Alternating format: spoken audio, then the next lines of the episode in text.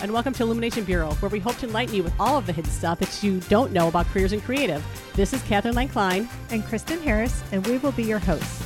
We are the co creators of Portfolio Creative, a company that connects creative people in the marketing and advertising space. We've been doing this since 2005, and we've learned a lot of things that we want to share with you. We have so much to tell you, so let's get started. Hey, Kristen, Yes. how's remote working for you? Surprisingly well. You you know I was never a work from home person pre pandemic. I of wasn't either, to be perfectly honest, but it's working out okay for me too. uh, it took some adjustment for me for sure. Absolutely. Um, so we're going to talk about remote work, and you know, I I think well, uh, we can definitely say that you know we did a survey finding out that most people want either a hybrid or remote circumstance. You know, and by a lot, like eighty plus, ninety plus percent of the people want to have some of these options. And you might be in a situation where your company is trying to decide, you know, do we want to do remote or hybrid or maybe it's all in, you know? So you're like one of those people in the majority that is saying, I want a hybrid situation or I want to work remote. Um, but the boss might be saying, no, we're giving you some options on how maybe you can talk that boss into letting you work remote on occasion. yeah, absolutely. I think that a lot of people want this, obviously. I Mhm. mean, anecdotally, we hear it all the time. You did a survey of Mhm. our audience. We've seen industry surveys, like whatever the number is, they're all very high. Yes. 80%, 75%, 95%, like whatever. It's a high percent of people that want at least hybrid, fully remote in some cases, but the the majority is is really hybrid. Like I'm okay with coming to the office some and I think there's value and I need that too. Mm-hmm. And also, I'd like the option to work from home some too. Right. That's and what most people are saying. You have to first come up with the understanding of that a lot of companies own a lot of real estate. I mean, they were, you know, in a position where we're growing, we're growing, we need more. Look at our beautiful new office building Ex- that we that we opened January just- 2020. just opened and it's got all these great things in it and now we're not going to use it. So they really want you to come back and um you know, the, and they want to build a culture with people and they again they ma- made a beautiful building. They're all in on this. Um, but you're again and that majority of wants to, you know, have some sort of hybrid situation. Um, I think if you can prove that you can work from home, I think they might be able to help you out there too because some of us have had that opportunity of already doing it, you know, because we were forced to go home or something like that or set up some sort of home office at home. So we're going to start with, you know, if you've done this before, you know, that's a great way to start. To say, Yeah. And by going to your boss and saying, well, it's worked good so far. yes. And I think that, um, you know, like you said, lots of people have had to in the last two years. So even if you had never done it before, which Mhm. some people had, it was great.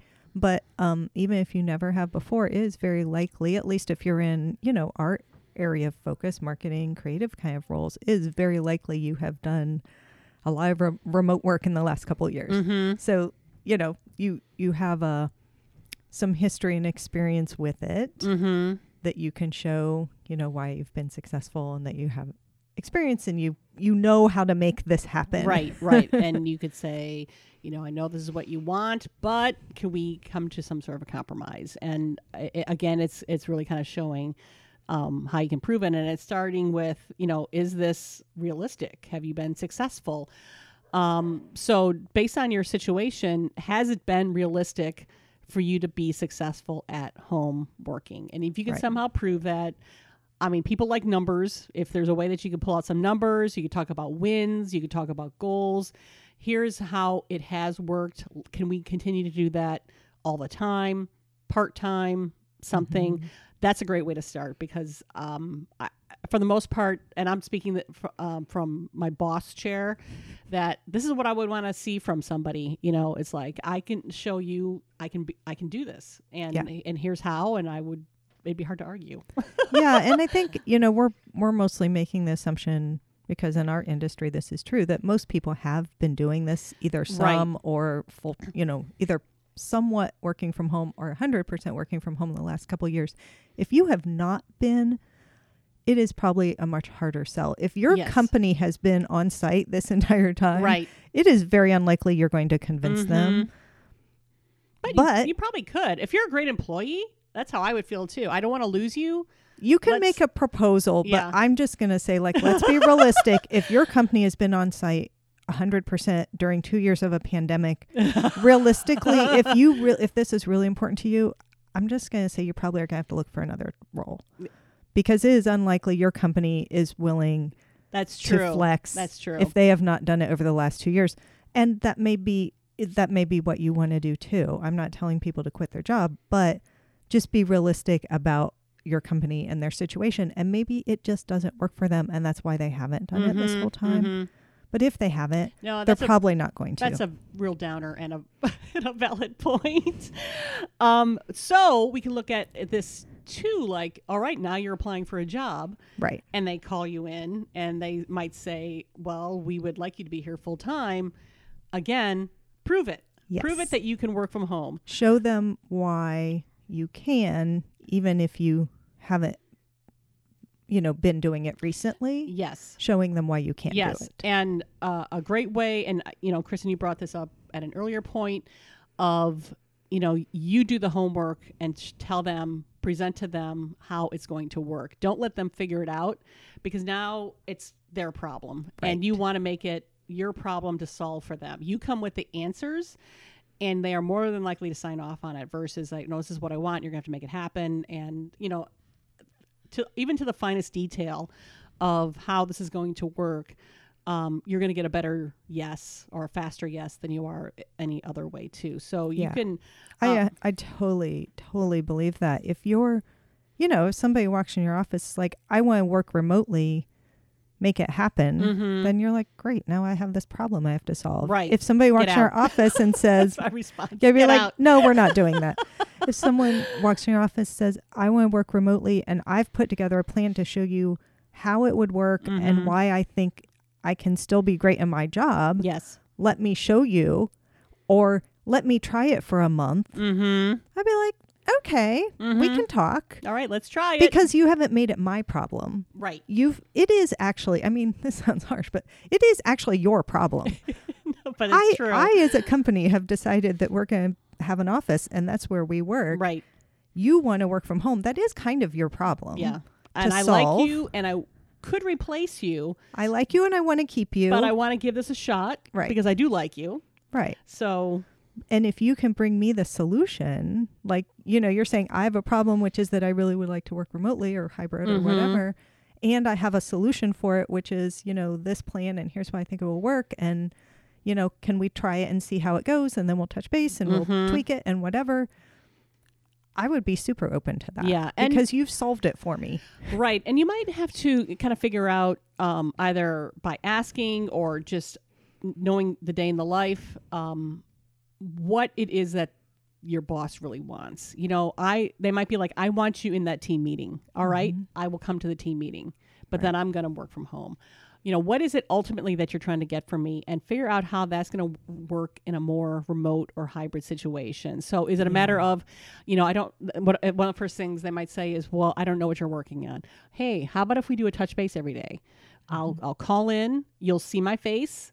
We'll do it, you know, via Zoom or something else. And we're going to touch base every day. I'm going to tell you what I'm going to do for that day. And we're going to, then I'll just go and work on it. It'll be no different than if I was sitting here and we met every day. Um, you could um, your next steps to, to kind of getting this organized uh, for your boss is to say things like, you know what, I'm going to always be on time for everything. So if you start getting late for those touch bases or the team meetings or things like that, you're starting to become a little unreliable.